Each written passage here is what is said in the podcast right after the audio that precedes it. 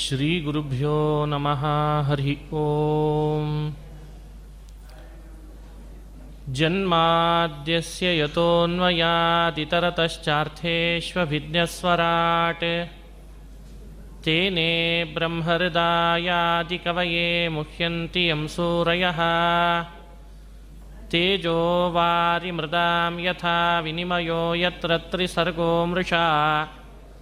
धाम्ना स्वेन सदा निरस्तकुहकं सत्यं परं धीमहि। सृष्टिस्थित्यप्ययेहा नियतिदिशितमो बन्धमोक्षाश्च यस्मात्। अस्य श्रीब्रह्मरुद्रप्रभृतिसुरनरद्वीषशत्रुवात्मकस्य। विष्णोर्व्यस्ताः समस्ताः सकलगुणनिधिः सर्वदोषव्यपेतः। पूर्णानन्दाव्ययो यो गुरुरपि परमः चिन्तयेतं महान्तम् नारायणं नमस्कृत्य नरं चैव नरोत्तमम्।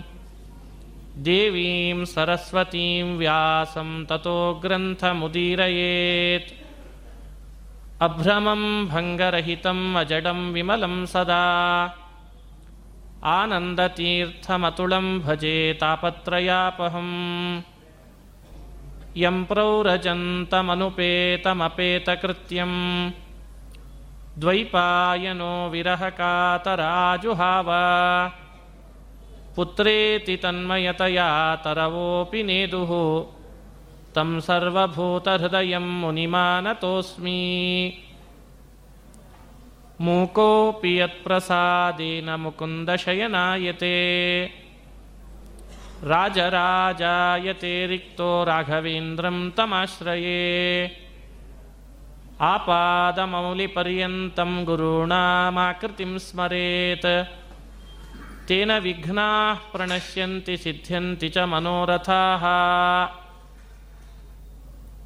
ಶ್ರೀ ಹರಿವಾಯು ಗುರುಗಳ ಚರಣಾರವಿಂದಗಳಲ್ಲಿ ಭಕ್ತಿಪೂರ್ವಕ ಪ್ರಣಾಮಗಳನ್ನು ಅರ್ಪಿಸಿ ಪರಮಪೂಜ್ಯ ಶ್ರೀಪಾದಂಗಳವರ ಅಡಿದಾವರೆಗಳಲ್ಲಿ ಭಕ್ತಿಪೂರ್ವಕವಾಗಿ ನಮಸ್ಕರಿಸ್ತಾ ಶ್ರೀಮದ್ ಭಾಗವತದ ಜ್ಞಾನ ಯಜ್ಞ ಪ್ರಾರಂಭ ಆಗಿದೆ.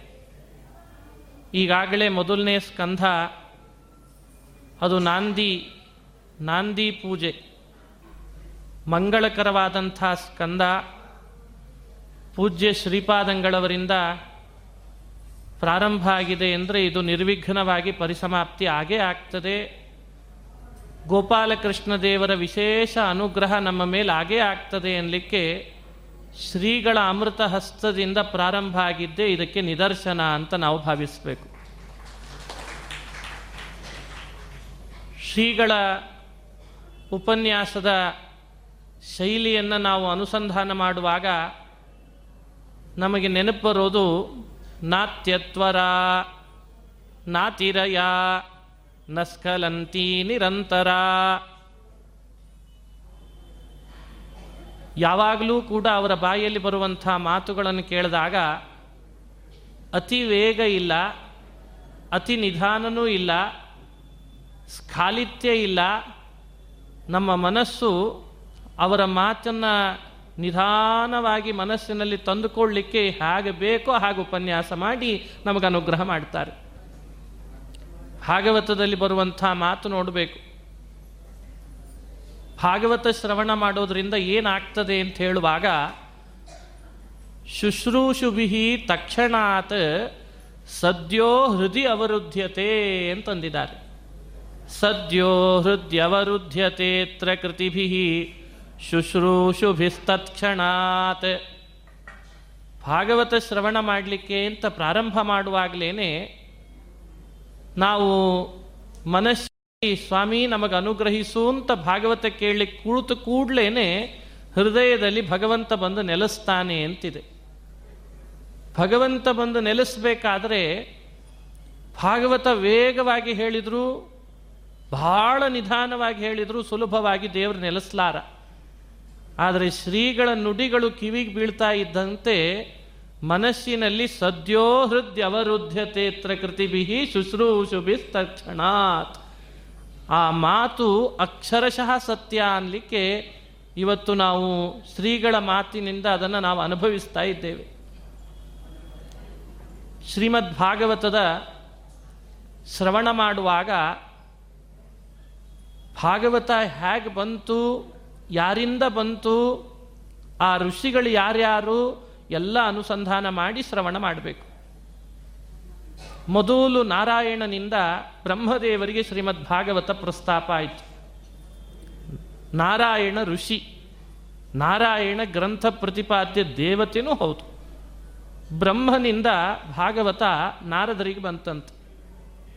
ನಾರದರ ಮೂಲಕವಾಗಿ ವೇದವ್ಯಾಸರಿಗೆ ವ್ಯಾಸರನ್ನು ಪ್ರಾರ್ಥನೆ ಮಾಡಿದರು ನಾರದರು. ಹೀಗಾಗಿ ನಾರದರು ಋಷಿಗಳು, ಬ್ರಹ್ಮದೇವರು ಋಷಿಗಳು. ವೇದವ್ಯಾಸರು ಅದನ್ನು ವಿಸ್ತಾರ ಮಾಡಿದರು ನಾರದರ ಪ್ರಾರ್ಥನೆಯಂತೆ.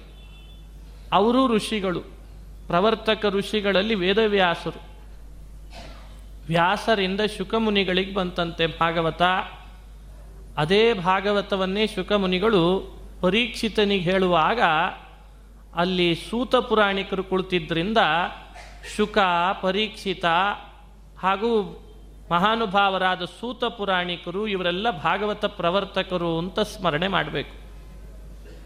ಸೂತರಿಂದ ಶೌನಕರಿಗೆ ಭಾಗವತ ಬಂತು. ನೈಮಿಷಾರಣ್ಯದಲ್ಲಿ ಸೌತ್, ಸೂತ ಪುರಾಣಿಕರು, ಋಷಿಗಳು, ಶೌನಕರು, ಋಷಿಗಳು, ಪ್ರವರ್ತಕರು ಅಂತ ಸ್ಮರಣೆ ಮಾಡಬೇಕು.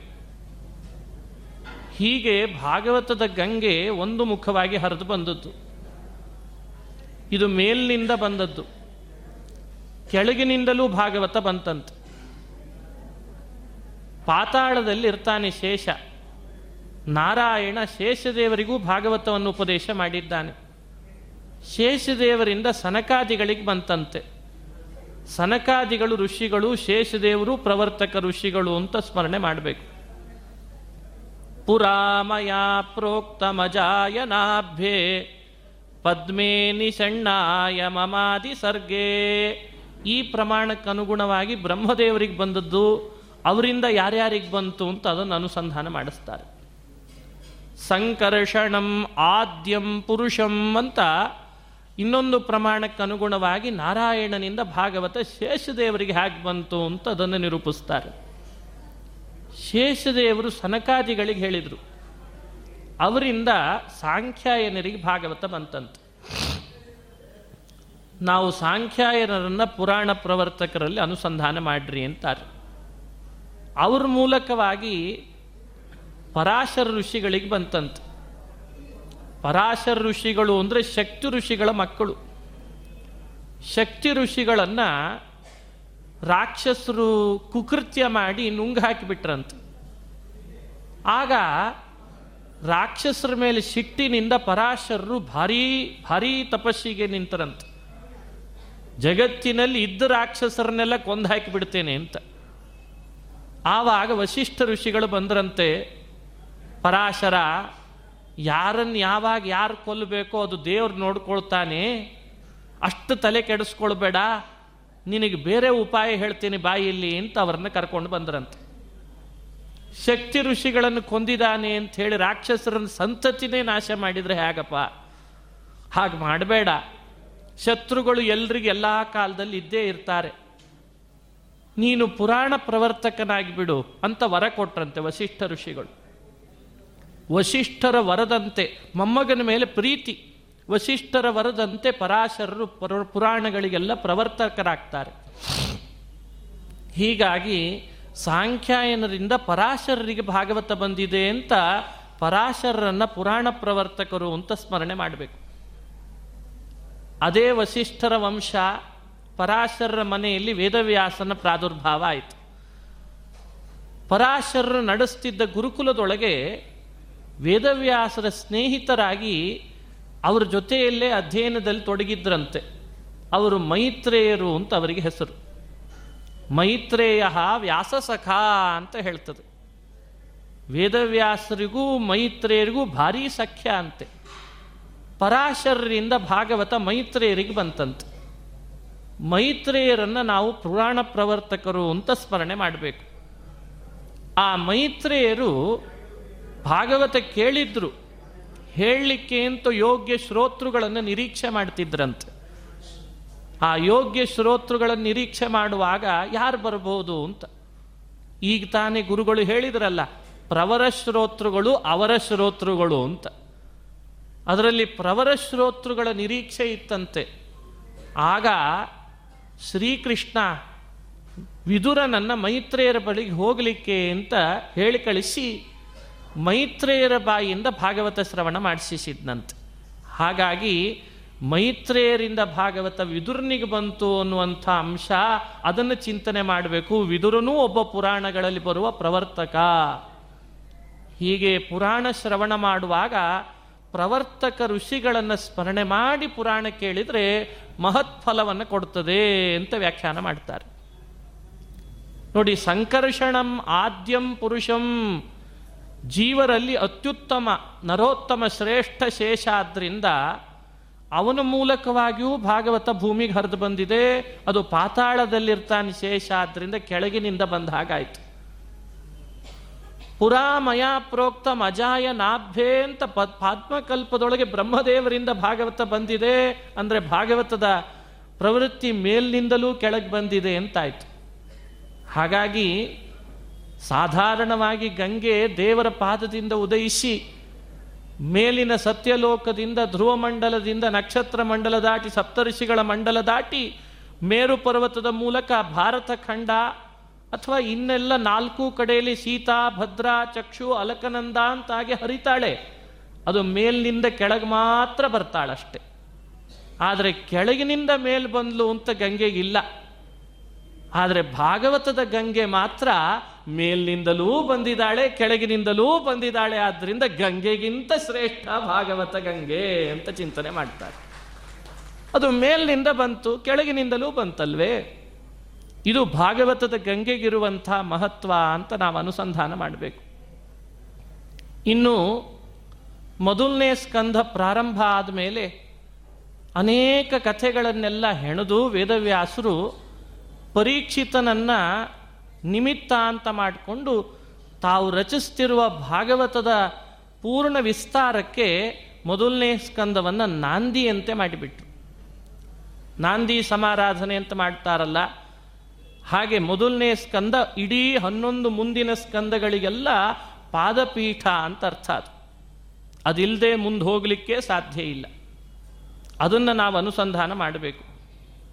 ಆತ ಪ್ರಶ್ನೆ ಕೇಳಿದ್ದು ಒಟ್ಟು ಮೊದಲನೇ ಸ್ಕಂದದಲ್ಲಿ ಆರು ಅಂತ ಚಿಂತನೆ ಮಾಡಿ ಉತ್ತರ ಕೊಡ್ತಾ ಕೊಡ್ತಾ ಮುಂದೆ ಪ್ರಶ್ನೆ ಕೇಳಿದಂತೆ ಉತ್ತರಿಸಿದರು ಅಂತ ಅನುಸಂಧಾನ ಮಾಡಿಸ್ತಾರೆ. ಇಲ್ಲಿ ಹೇಳುವಾಗ ಎರಡನೇ ಸ್ಕಂಧದಲ್ಲಿ ಶ್ರೀ ಶುಕವಾಚ ವರೀಯಾನೇಶತೆ ಪ್ರಶ್ನ ಕೃತೋ ಲೋಕಹಿತಂ ನೃಪ ಆತ್ಮವಿತ್ ಸಮ್ಮತಃ ಪುಂಸಾಂ ಶ್ರೋತವ್ಯಾದಿಷು ಯಃ ಪರಃ ಶ್ರೋತವ್ಯಾದಿಷು ಯಃ ಪರಃ ವರೀಯಾನೇಶತೆ ಪ್ರಶ್ನ ಅಂತ ಪ್ರಾರಂಭ ಆಗ್ತದೆ ಶುಕಮುನಿಗಳು ಬಹಳ ದೊಡ್ಡ ಬ್ರಹ್ಮಸತ್ರ ಜ್ಞಾನ ಸತ್ರ ನಡೆದಾಗ ವೇದವ್ಯಾಸರು ಅಲ್ಲಿ ಅಧ್ಯಕ್ಷ ಸ್ಥಾನ ಅಲಂಕರಿಸಿದ್ರು. ಪರಶುರಾಮ್ ದೇವರೇನೆ ಮುಖ್ಯ ಅತಿಥಿಗಳಾಗಿ ಬಂದಿದ್ರು. ನಾರದರು ಅತಿಥಿಗಳಾಗಿ ಸೇರಿದ್ರು. ಅತ್ರಿ, ವಸಿಷ್ಠ ಚವನ ಭರದ್ವಾಜ, ಮೇಧಾತಿಥಿ, ದೇವಲ ಆರ್ಷ್ಟಿಶೇಣ ಉಚಥ್ಯ, ಇಂದ್ರಪ್ರಮದ, ಇಂದ್ಮವಾಹ ಈ ಎಲ್ಲ ಬ್ರಹ್ಮರ್ಷಿಗಳೆಲ್ಲ ಆ ಆ ಬ್ರಹ್ಮಸತ್ರದೊಳಗೆ ಶ್ರೋತೃಗಳಾಗಿ ಸೇರಿದ್ರಂತೆ. ಸುತ್ತಲೂ ಗಂಗಾ ನದಿ ಹರಿತಾ ಇದೆ. ಹೇಳಿ ಕೇಳಿ ಗಂಗೆ, ದೇವರ ಪಾದದಿಂದ ಉದಯಿಸಿದಂಥ ಗಂಗೆ. ಅದರ ಮೇಲೆ ಹಾಸಿ ಬರುವ ಗಾಳಿ, ಅಂಥ ಗಂಗೆಯ ತಟ ಬಹಳ ದೀರ್ಘಕಾಲದ ಆಲದ ಮರ ವಿಸ್ತಾರವಾಗಿ ಬೆಳೆದಿದೆ. ನಿತ್ಯ ಕರ್ಮಗಳನ್ನು ಅನುಷ್ಠಾನ ಮಾಡ್ತಿರಬೇಕು. ಉಳಿದ ಎಲ್ಲ ಸಮಯವನ್ನು ಶುಕಮುನಿಗಳ ಬಾಯಲ್ಲಿ ಭಾಗವತ ಕೇಳಲಿಕ್ಕೆ ಅಂತ ಮೀಸಲಿಟ್ಟಿದ್ರಂತೆ. ಹೀಗೊಂದು ಪರಿಸರ ನೀವು ಕಲ್ಪನೆ ಮಾಡಿಕೊಳ್ಳಿಕ್ಕೆ ಅವಕಾಶ ಇದೆ. ಅಥವಾ ನೈಮಿಷ ಅರಣ್ಯ, ಎಲ್ಲಿ ಕೇಳಿದರೂ ಗಿಣಿಗಳ ಬಾಯಲ್ಲೂ ವೇದಗಳು ಬರುವಂಥ ಅದ್ಭುತವಾದ ಆಶ್ರಮ. ಗಿಣಿಗಳು ಪುರಾಣಗಳನ್ನು ನುಡಿಯುವಂಥ ಆಶ್ರಮ. ಅಲ್ಲಲ್ಲಲ್ಲಿ ಋಷಿಮುನಿಗಳ ತಾಣ, ಗೋಮತಿ ನದಿ ತೀರ ಸೂತ ಪುರಾಣಿಕರು ಸಮಯ ನೋಡಿ ನೋಡಿ ಸ್ವಲ್ಪವೂ ವ್ಯರ್ಥ ಮಾಡದಂತೆ ನಿತ್ಯಕರ್ಮ ಮುಗಿದು ಕೂಡಲೇ ಶೌನಕಾದಿಗಳಿಗೆ ಭಾಗವತ ಶ್ರವಣ ಮಾಡಿಸ್ತಾರೆ. ಇದು ನೈಮಿಷಾರಣ್ಯವನ್ನು ಕಲ್ಪನೆ ಮಾಡಿಕೊಳ್ಬಹುದು. ಎರಡರೊಳಗೆ ಒಂದಾದರೂ ಚಿಂತನೆ ಮಾಡೋಣ. ಒಂದ ನೈಮಿಷಾರಣ್ಯ, ಒಂದ ಶುಕಮುನಿಗಳು ಭಾಗವತ ಹೇಳ್ತಾ ಇದ್ದಂಥ ಶುಕಸ್ಥಳ. ಅಥವಾ ಗಂಗೆ ವಿಸ್ತೃತವಾಗಿ ಹರಿತಾಳೆ. ಎಲ್ಲ ತನ್ನ ಬೇರೆ ಬೇರೆ ಸಖಿಯರೊಂದಿಗೆ ಸೇರಿ ಆ ನಾರಾಯಣನ ಸನ್ನಿಧಾನ ಬದರಿಯಿಂದ ಕೆಳಗಿನ ತನಕ ಹರಿದಾಗ ಹರಿದ್ವಾರ ಅಂತ ಆಯ್ತಂತೆ. ಅಲ್ಲೊಂದು ಆನಂದ ತಟ ಅಂತ ಆಶ್ರಮ. ಆ ಆನಂದ ತಟ ಅನ್ನುವಂಥ ಆಶ್ರಮದೊಳಗೆ ಬ್ರಹ್ಮದೇವರು ಆಯೋಜಕರಾದರಂತೆ. ಸನತ್ ಕುಮಾರು ಭಾಗವತ ಶ್ರವಣ ಮಾಡಿಸಿದ್ರಂತೆ. ಭಕ್ತಿ, ಜ್ಞಾನ, ವೈರಾಗ್ಯರು ಮುಖ್ಯ ಶ್ರೋತೃಗಳಾಗಿ ಬಂದಿದ್ರಂತೆ. ಗಂಗೆಯ ತಟದಲ್ಲಿ ಆನಂದ ತಟ, ಆನಂದಾಶ್ರಮದೊಳಗೆ ಭಾಗವತ ನಡೀತು ಅಂತ ಕಾರ್ತೀಕ ಮಾಸದಲ್ಲಿ ನಡೆದ ಅದ್ಭುತವಾದ ಭಾಗವತ, ಅದನ್ನಾದರೂ ಚಿಂತನೆ ಮಾಡಬೇಕಂತ. ಹೀಗೆ ಶುಕಮುನಿಗಳು ಪರೀಕ್ಷಿತನಿಗೆ ಹೇಳಿದ ಸಂದರ್ಭ, ಸೂತರು ಶೌನಕರಿಗೆ ಹೇಳಿದ ನೈಮಿಷಾರಣ್ಯ ಅಥವಾ ನಾರದರ ಆಯೋಜನೆಯಲ್ಲಿ ಮೂಡಿ ಬಂದ ಸನತ್ ಕುಮಾರ್ ಹೇಳಿದಂಥ ಭಾಗವತ ಹರಿದ್ವಾರ ಕ್ಷೇತ್ರದಲ್ಲಿ ಅದನ್ನಾದರೂ ಚಿಂತನೆ ಮಾಡಬೇಕಂತ. ಯಾವಾಗ ಯಾವಾಗ ಭಾಗವತ ಶ್ರವಣ ಮಾಡ್ತೇವೆ, ಈ ಮೂರರಲ್ಲಿ ಒಂದಾದರೂ ನಮ್ಮ ಅನುಸಂಧಾನದಲ್ಲಿ ಬರಲೇಬೇಕಂತೆ. ಪರೀಕ್ಷಿತ್ ರಾಜ ನಿಮಿತ್ತ ಅಷ್ಟೇ. ಪ್ರಶ್ನೆಗೆ ನಿಮಿತ್ತ ಮಾಡಿಕೊಂಡಿದ್ದಾರೆ. ಸ್ವಾರಸ್ಯದ ಸಂಗತಿ ಶ್ರೋತೃಗಳಾದವರು ಭಾಗವತಕ್ಕೆ ಅಧಿಕಾರಿಗಳು ಹೇಗೋ ವಕ್ತೃಗಳೂ ಭಾಗವತಕ್ಕೆ ಅಧಿಕಾರಿಗಳೇ. ಶ್ರೋತೃ ವಕ್ತೃಗಳ ಅಧಿಕಾರ ಭಾಗವತ ತಿಳಿಸುವಂತೆ ನಿರ್ಮತ್ಸರತೆ ಅಂತ ತಿಳಿಸಿದೆ. ನಿರ್ಮತ್ಸರಾಣಾಂ ಸತಾ, ವೇದ್ಯಂ ವಾಸ್ತವಮತ್ರ ವಸ್ತು ಶಿವದಂ. ಭಾಗವತ ಅಧಿಕಾರ ಅದು ನಿರ್ಮತ್ಸರತೆ ಅಂತ. ವ್ಯಾಖ್ಯಾನಿಸುವಾಗ ಮಹಾನುಭಾವರು ನಿರ್ಮತ್ಸರತೆಯನ್ನು ಸೂಕ್ಷ್ಮವಾಗಿ ಚಿಂತಿಸಿ ಹೇಳಿದರು, ಅರ್ಜುನನಲ್ಲಿ ಇತ್ತಲ್ಲ ಹಾಗಾದರೆ ಅಧಿಕಾರಿ ಅಲ್ವೇ ಅಂತ ಪ್ರಶ್ನಿಸಿದರು. ಉತ್ತರ ಕೊಡುವಾಗ ಮಹಾನುಭಾವರಂತಾರೆ, ಅರ್ಜುನ, ಏಕಲವ್ಯನಂಥವನ ಮೇಲೆ ಮಾತ್ಸರ್ಯ ಪಟ್ನಲ್ಲ, ಅದು ದೋಷ ಅಲ್ಲ, ಅದು ಗುಣನೇ ಅಂತ ಉತ್ತರ ಕೊಟ್ರಂತ. ಯೋಚನೆ ಮಾಡ್ರಿ, ಇವತ್ತು ಗೀತಾ ಜಯಂತಿ. ಮಹಾನುಭಾವರು ಭಾಗವತಕ್ಕೆ ವ್ಯಾಖ್ಯಾನಿಸುವಾಗ ನಿರ್ಮತ್ಸರ ಶಬ್ದದಿಂದ ಪರೀಕ್ಷಿತನಂಥ ಅಧಿಕಾರಿ ಅಂತ ಹೇಳದೆ ಅರ್ಜುನನಂಥ ಒಬ್ಬ ಅಧಿಕಾರಿಯ ಬಗ್ಗೆ ಮಾತ್ಸರ್ಯ ದೋಷ ಬಂತಲ್ಲ ಅಂತ ಮೊದಲೊಂದು ಪ್ರಶ್ನಿಸಿ ಉತ್ತರ ಕೊಡುವಾಗ ಉತ್ತಮರಲ್ಲಿ ಮಾತ್ಸರ್ಯ ದೋಷವಾಗ್ತದೆ ಹೊರತು ಅಧಮರಲ್ಲಿ ಮಾತ್ಸರ್ಯ ದೋಷ ಅಲ್ಲ ಅಂತ ಉತ್ತರ ಕೊಟ್ಬಿಟ್ಟಿದ್ದಾರೆ. ಹಾಗಾಗಿ ನಾವು ಬದುಕಿನೊಳಗೆ ಮಾತ್ಸರ್ಯ ಬಿಡಬೇಕು ಅನ್ನೋ ತಾತ್ಪರ್ಯ ಬಹಳ ಸೂಕ್ಷ್ಮ. ಮಾತ್ಸರ್ಯ ಬಿಡಬೇಕು ಅಂದ್ರೆ ಯಾವ ಅರ್ಥದಲ್ಲಿ? ನಮಗಿಂತ ಹಿರಿಯರಾದವರು ಏನೆಲ್ಲ ಸಂಪಾದಿಸ್ತಿರ್ತಾರೆ ಅದ್ರ ಬಗ್ಗೆ ನಮಗೆ ಮಾತ್ಸರ್ಯ ಬರಬಾರ್ದಂತೆ. ಇದು ಭಾಗವತ ಅಧಿಕಾರ, ಭಾಗವತದ ಅಧಿಕಾರ ಅನ್ನೋದು ಈ ರೀತಿ ಚಿಂತನೆಗೆ ಬರ್ತದೆ ನಮಗೆ. ಹಾಗಾಗಿ ಅರ್ಜುನನ ಸ್ಮರಣೆ ಮಾಡಿಸೋದ್ರ ಮೂಲಕ ಭಗವದ್ಗೀತಾ ಜಯಂತಿಯ ಈ ಸುಸಂದರ್ಭದೊಳಗೆ ಒಂದರ್ಥದಲ್ಲಿ ನನಗನ್ನಿಸ್ತದೆ ಭಗವದ್ಗೀತೆ ಅನ್ನೋದು ಅದು ಬಾಲರೂಪವಾದರೆ ಅದರದ್ದೇ ವ್ಯಾಖ್ಯಾನ ರೂಪವಾದ ವಿಸ್ತಾರವೇ ಶ್ರೀಮದ್ ಭಾಗವತ ಅಂತ ನಾವು ಚಿಂತನೆ ಮಾಡಬೇಕು ಮಹಾಭಾರತದ ಅರ್ಥ ಇಲ್ಲಿ ತುಂಬಿ ತುಳುಕ್ತಿದೆ. ಅದರಲ್ಲಿ ಬರುವ ದೃಷ್ಟಾಂತಗಳು, ಅದರಲ್ಲಿ ಬರುವ ಮಾತುಗಳು ಇಲ್ಲಿ ವಿಸ್ತಾರವಾಗಿ ಬರ್ತದೆ.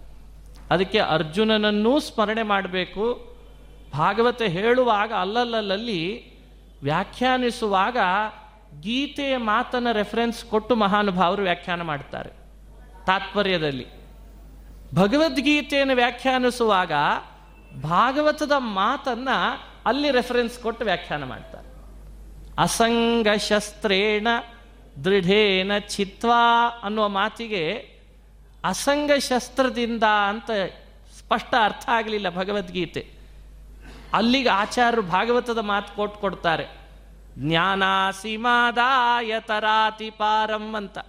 ಹೀಗಾಗಿ ಗೀತೆಯನ್ನು ವ್ಯಾಖ್ಯಾನಿಸುವಾಗ ಭಾಗವತ ನೋಡ್ರಿ. ಭಾಗವತವನ್ನು ವ್ಯಾಖ್ಯಾನಿಸುವಾಗ ಗೀತೆಯನ್ನು ಮನಸ್ಸಿಗೆ ತಂದುಕೊಳ್ಳ್ರಿ ಅಂತಂತಾರೆ. ಹೀಗಾಗಿ ಭಾಗವತ ಕೇಳ್ತಿದ್ದೇವೆ ಅಂದರೆ ಗೀತಾ ಜಯಂತಿ ಗೀತೆ ಕೇಳಬೇಕಿತ್ತು. ಭಾಗವತ ಅಂತ ಯಾರೂ ಭಾವಿಸೋದು ಬೇಡ.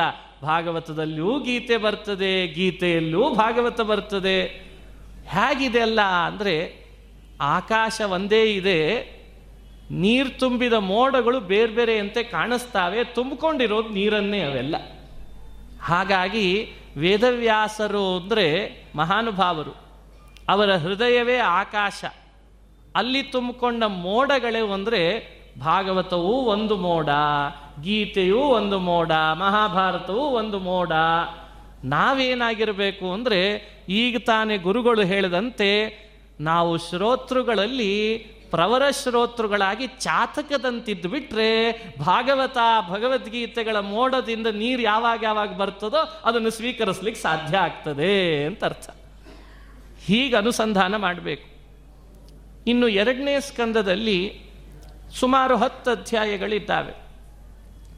ಎರಡನೇ ಸ್ಕಂದ ಮೇಲ್ನೋಟಕ್ಕೆ ನಮಗೆ ಏನು ಹೇಳಲಿಕ್ಕೆ ಹೊರಟಿದ್ದಾರೆ ಅಂತ ಸುಲಭ ಅರ್ಥ ಆಗಲ್ಲ ನಿಜ. ಆದರೆ ಪುರಾಣಗಳ ನಿಜವಾದ ತಾತ್ಪರ್ಯ ಇರೋದು ಭಗವಂತನ ಪಾರಮ್ಯದಲ್ಲಿ. ಆ ಪಾರಮ್ಯ ಎರಡನೇ ಸ್ಕಂದದಲ್ಲಿ ಸ್ಫುಟವಾಗಿ ನಮಗೆ ಅನುಸಂಧಾನಕ್ಕೆ ಬರ್ತದೆ. ಅದನ್ನು ನಾವು ಚಿಂತನೆ ಮಾಡಲೇಬೇಕು. ಒಂದು ಅಂಶ ಎರಡನೇ ಅಂಶ, ಭಗವಂತನ ಅದ್ಭುತವಾದ ವಿರಾಟ್ ರೂಪದ ವಿಶೇಷ. ಅದನ್ನು ನಾವು ಧ್ಯಾನ ಮಾಡಬೇಕು. ಅದು ಎರಡನೇ ಸ್ಕಂದದಲ್ಲಿ ಪ್ರಮುಖವಾದ ಎರಡನೇ ವಿಷಯ. ಮೂರನೇ ವಿಷಯ, ಸೃಷ್ಟಿ ದೇವರು ಮಾಡಿದ್ದೇನಿದೆ, ಅದು ನಮ್ಮ ತಿಳುವಳಿಕೆಯಲ್ಲಿ ಯಾವಾಗಲೂ ಇರಬೇಕಂತೆ. ಬ್ರಹ್ಮ ಮಾಡಿದ ಮುಂದಿನ ಸೃಷ್ಟಿ ಪಾದ್ಮಕಲ್ಪದ್ದು ಅಂತ ಬರ್ತದೆ. ಅದು ಮೂರನೇ ಸ್ಕಂದದಲ್ಲಿ ವಿಸ್ತಾರ. ಪಾದ್ಮಕಲ್ಪದಿಂದಾದ ಸೃಷ್ಟಿಯೆಲ್ಲ ಬ್ರಹ್ಮನಿಂದ ನಡೀತದೆ. ಅದಕ್ಕಿಂತ ಪೂರ್ವದಲ್ಲಿ ಆದ ಸೃಷ್ಟಿಯ ಬಗ್ಗೆ ನಮಗೆ ಅನುಸಂಧಾನ ಮಾಡಿಸ್ತಾರೆ. ಒಂದರ್ಥದಲ್ಲಿ ಅದನ್ನು ಶುದ್ಧ ಅಂತ ಕರಿಬಹುದು ಆ ಅಶುದ್ಧ ಸೃಷ್ಟಿಯಂತೆ ಅದೆಲ್ಲ ಚಿಂತನೆ ಮಾಡಿಸ್ಲಿಕ್ಕೆ ಎರಡನೇ ಸ್ಕಂದ ಬಂದಿದೆ ಅಂತ ತಿಳಿಬೇಕು.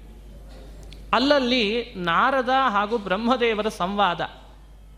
ನಾರದರು ಏನು ಕೇಳಿದ್ರು, ಬ್ರಹ್ಮದೇವರು ಏನು ಉತ್ತರ ಕೊಟ್ಟರು ಅಂತ. ಇದನ್ನ ಭಾಗವತದ ಎರಡನೇ ಸ್ಕಂದದಲ್ಲಿ ಪ್ರಮುಖವಾದ ಮೂರನೇ ಅಂಶ ಅಂತ ನಾವು ಚಿಂತನೆ ಮಾಡಬೇಕು. ನಾರದ ಮತ್ತು ಬ್ರಹ್ಮದೇವರ ಸಂವಾದದಲ್ಲಿ ಬರ್ತದೆ ಅಂದರೆ ಅಭಿಪ್ರಾಯ ಇಷ್ಟೇ. ಯಾವುದೇ ವಿಷಯವನ್ನು ಪ್ರಸ್ತಾಪ ಮಾಡುವಾಗ ಮೂರು ಪ್ರಮುಖವಾಗಿದ್ದರೆ ಅದು ನಮಗೆ ಆಧಾರ ಅಂತ ಗ್ರಹಿಸ್ಲಿಕ್ಕೆ ಬರ್ತದೆ. ಅದು ಪ್ರಮಾಣ, ಅದು ಆಧಾರ. ಮೂರು ಅಂಶ ಬಹಳ ಮುಖ್ಯ. ಮೂರು ಅನುಕೂಲ ಇರಬೇಕು, ಯಾವಾಗಲೂ ನೆನಪಿಟ್ಟುಕೊಳ್ಳ್ರಿ ಒಂದು, ವಕ್ತೃವಿನ ಅನುಕೂಲತೆ ಇರಬೇಕು. ಎರಡು, ಶ್ರೋತೃವಿನ ಅನುಕೂಲತೆ ಇರಬೇಕು. ಮೂರು, ವಕ್ತೃ, ಶ್ರೋತೃ ಅನುಕೂಲ ಇದ್ದರೆ ಅಷ್ಟೇ ಸಾಲದು. ಹೇಳುವಾಗ ಪ್ರಸಂಗದ ಅನುಕೂಲತೆ ಇರಬೇಕಂತ. ರೆಲೆವೆನ್ಸ್ ಇರ್ರೆಲೆವೆಂಟ್ ಆದರೆ ಬಹಳ ಕಷ್ಟ.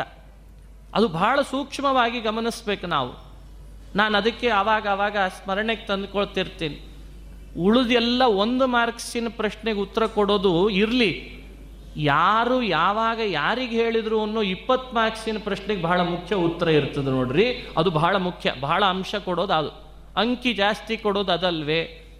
ಹೀಗಾಗಿ ಭಾಗವತ ಶ್ರವಣ ಮಾಡುವಾಗ ಯಾರು ಯಾವ ಅಂಶವನ್ನು ಯಾವಾಗ ಯಾರಿಗೆ ಹೇಳಿದರು. ಈ ಪ್ರಸಂಗವನ್ನು ನೀವು ಅನುಸಂಧಾನ ಮಾಡ್ತಾ ಬರಬೇಕಿಲ್ಲಿ. ಯೋಚನೆ ಮಾಡ್ತಾ ಬಂದರೆ ಬ್ರಹ್ಮದೇವರು ಎಂಥ ವಕ್ತೃಗಳು ಹೇಳ್ರಿ ನೋಡೋಣ. ಎಷ್ಟು ಅದ್ಭುತ. ಅವರಲ್ಲಿ ಕರ್ಣ ಅಪಾಠವೇ ಬರಲಿಕ್ಕೆ ಸಾಧ್ಯನಾ? ಅವರು ಸುಳ್ಳು ಹೇಳೋರಲ್ಲ. ಅವರು ಎಂದೂ ಸುಳ್ಳು ಹೇಳೋರಲ್ಲ. ಮಿಥ್ಯಾವಾದಿಗಳಲ್ಲ. ನಾವು ಆವಾಗ ಆವಾಗ ಏನು ಬೇಕಾದರೂ ಮಾತಾಡೇವು. ಬ್ರಹ್ಮದೇವರ ಬಾಯಲ್ಲಿ ಸುಳ್ಳು ಬರಲಿಕ್ಕೆ ಸಾಧ್ಯವ. ಕೇಳಿದವರು ಎಂಥವರು ಕೇಳಿದವರು ಯಾರು? ನಾರದರು. ಹಾಗಾಗಿ ಶ್ರೋತೃಗಳ ಅನುಕೂಲತೆ ಹೇಗಿತ್ತು ಅಂತ ಯೋಚನೆ ಮಾಡ್ರಿ. ಜಿಜ್ಞಾಸೆಯಿಂದ ಕೇಳಿದ್ರಂತೆ ಬ್ರಹ್ಮ ನೀನೇ ಸೃಷ್ಟಿಯಾದಿಗಳನ್ನು ಮಾಡೋನೋ ಅಥವಾ ಇನ್ಯಾರಾದರೂ ಮಾಡ್ತಾರೋ ಯಥಾವತ್ತಾಗಿ ಹೇಳಿಬಿಡ್ರಿ ಅಂತಂದ್ರಂತೆ. ನಾರದರು ಬ್ರಹ್ಮದೇವರ ಮಕ್ಕಳು. ಮಗನಿಗೆ ತಂದೆ ಸುಳ್ಳು ಹೇಳಲಿಕ್ಕೆ ಸಾಧ್ಯನಾ? ನೋಡಿ, ಹೇಗೆ ವೇದವ್ಯಾಸರು ಈ ಪುರಾಣದ ಎರಡನೇ ಸ್ಕಂದವನ್ನು ಹೆಣಿತಾರೆ ಅಂತ ನೀವು ಯೋಚಿಸ್ಬೋದು. ಹಾಗಾಗಿ ಬ್ರಹ್ಮನಂತಹ ವಕ್ತೃ ನಾರದರಂತಹ ಶ್ರೋತೃ ಕೇಳಿದ ಪ್ರಸಂಗ ಎಷ್ಟು ಅದ್ಭುತ. ಅವರು ಅನೇಕ ಕಡೆಯಲ್ಲಿ ಸಂಚರಿಸಿ ಬಂದು ಮನಸ್ಸಿನಲ್ಲಿ ಬೇಕಾದಷ್ಟು ಜ್ಞಾನ ತುಂಬಿಕೊಂಡವರು ಅಂತಾದವರು ಅಂಥವರು ಬಂದು ಪ್ರಶ್ನೆ ಕೇಳ್ತಾರೆ ಅಂದರೆ ಆ ಪ್ರಶ್ನೆಯ ಪ್ರಸಂಗ ನೀವು ಯೋಚನೆ ಮಾಡ್ರಿ. ಇಲ್ಲಿ ಯಾವುದು ಮೋಹಕ ಅಲ್ಲ. ಆಗ ಮೂಡಿ ಬಂದಂಥ ಬ್ರಹ್ಮದೇವರ ಮಾತಿನ ಏನು ಅಂಶಗಳಿವೆ, ಅದು ಸುಳ್ಳಲ್ಲ. ಅದು ಸತ್ಯವೇ, ಅದು ಪರಮಾರ್ಥವೇ. ಇದು ವಕ್ತ್ರ. ವಕ್ತಾನುಕೂಲ್ಯ ಶ್ರೋತ್ರಾನುಕೂಲ್ಯ, ಪ್ರಸಂಗಾನುಕೂಲ್ಯವನ್ನು ಸ್ಪಷ್ಟವಾಗಿ ಎರಡನೇ ಸ್ಕಂದ ಅನುಸಂಧಾನ ಮಾಡಿಸ್ತದೆ. ಇದನ್ನೇ ನೀವು ಗಮನಿಸ್ಬೋದು. ಇನ್ನು ಪ್ರಾರಂಭದಲ್ಲಿ ಒಂದು ಮಾತು ಬರ್ತದೆ ಎರಡನೇ ಸ್ಕಂದದಲ್ಲಿ. ನೋಡು, ಪರೀಕ್ಷಿತ, ಏಳು ದಿನ ಕಾಲಾವಕಾಶ ಇದೆ, ನೀನೇನು ನೀನೇನು ಬಹಳ ಮನಸ್ಸಿಗೆ ಹಚ್ಚಿಕೊಳ್ಬೇಡ ಏಳೇ ದಿನ ಉಳಿತಲ್ಲ ಅಂತ ಅನ್ಬೇಡ, ಏಳು ದಿನ ಇದೆ ಅಲ್ಲ ಅಂತ ಅಂದ್ರಂತ. ಎಷ್ಟು ವ್ಯತ್ಯಾಸ ಇದೆ ರಾಗದಲ್ಲಿ ನೋಡ್ರಿ, ಏಳು ದಿನ ಅನ್ಕೊಂಡ್ರೆ ಬೇರೆ, ಏಳೇ ದಿನ ಅನ್ಕೊಂಡ್ರೆ ಬೇರೆ ಆಗ್ತದೆ.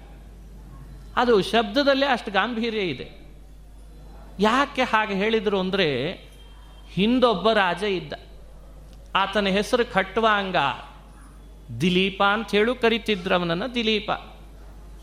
ಆ ರಾಜ ದೇವ ಪಕ್ಷಪಾತಿಯಾದ ದಾನವರ ವಿರುದ್ಧ ಹೋರಾಡಿದ. ಹೋರಾಡುವಾಗ ಅವನಿಗೆ ಸಮಯ ನೆನಪಿಲ್ಲ, ಎಷ್ಟಾಯಿತೋ ಏನೋ ಅಂತ. ಹೋರಾಡಿ ಗೆಲುವು ತಂದು ಕೊಟ್ಟ ದೇವತೆಗಳಿಗೆ, ದೇವತೆಗಳು ಕೇಳಿದ್ರಂತೆ ಖಟ್ವಾಂಗ ನಿನಗೇನು ವರ ಕೊಡೋಣ ಹೇಳು. ಎಷ್ಟು ಚೆನ್ನಾಗಿ ಯುದ್ಧ ಮಾಡಿ ನಮಗೆ ಗೆಲುವು ತಂದು ಕೊಟ್ಟಿ. ಖಟ್ವಾಂಗ ಅಂದ, ಮೊದಲು ನನ್ನ ಆಯುಷ್ಯ ಎಷ್ಟಿದೆ ನೋಡಿ ಹೇಳ್ರಿ ಅಂದ. ವರ ಕೊಡೋದು ಆಮೇಲೆ. ಆಗ ಆ ಖಟ್ವಾಂಗನಿಗೆ ದೇವತೆಗಳಂದ್ರು, ಇನ್ನೊಂದು ಮುಹೂರ್ತ ಉಳಿದಿದೆ ಅಂದ್ರಂತೆ. ಮತ್ತೆ ಬಂತೇನು ಹಾಗಾದ್ರೆ? ಮುಹೂರ್ತ ಆಯುಷ್ಯ ಉಳಿದಿದೆ, ನೀವು ಇಂಥ ವರ ಕೊಡ್ರಿ, ಅಂಥ ವರ ಕೊಡ್ರಿ ಅಂದ್ರೆ ತಗೊಂಡು ಏನು ಮಾಡಿ ಹಾಗಾದ್ರೆ ವರ ಬೇಡ ಅಂದ. ಖಟ್ವಾಂಗೋ ನಾಮ ರಾಜರ್ಷಿ ಜ್ಞಾತ್ವೇ ಯತ್ತಾಮಿಹಾಯುಷಃ. ಮುಹೂರ್ತಾತ್ ಸಂಗಮುತ್ಸೃಜ್ಯ ಗತವಾನಭಯಂ ಹರಿಂ. ಮುಹೂರ್ತಾತ್ ಸಂಗಮುತ್ಸೃಜ್ಯ, ಮುಹೂರ್ತಾತ್ ಸರ್ವಮುತ್ಸೃಜ್ಯ ಅಂತ ಹೇಳು ಪಾಠ ಇದೆ. ಒಂದು ಮುಹೂರ್ತ ಇದೆ ಆಯುಷ್ಯ ಅಂತ ತಿಳಿದ ಕೂಡಲೇ ಮಾನಸಿಕವಾಗಿ ಸರ್ವಸಂಗವನ್ನು ಪರಿತ್ಯಾಗ ಮಾಡಿಬಿಟ್ನಂತೆ. ಎಂಥ ಅದ್ಭುತ ನೋಡ್ರಿ. ಒಂದು ಮುಹೂರ್ತದಲ್ಲಿ ಸಂಗತ್ಯಾಗ ಮಾಡಿದ ಆ ಸಂಗತ್ಯಾಗದಿಂದಲೇ ದೇವರು ಪ್ರೀತನಾಗಿಬಿಟ್ನಂತೆ. ಒಂದು ಮುಹೂರ್ತದಲ್ಲಿ ಇಂಥ ಕಾರ್ಯ ಮಾಡ್ಲಿಕ್ಕೆ ಬರ್ತದೆ ಅಂತ ಅನಿಸ್ತದ ನಿಮಗೆ? ನೋಡಿ, ಖಟ್ವಾಂಗನನ್ನು ಸ್ಮರಣೆ ಮಾಡಿಸಿ ತೋರಿಸ್ತಾರೆ.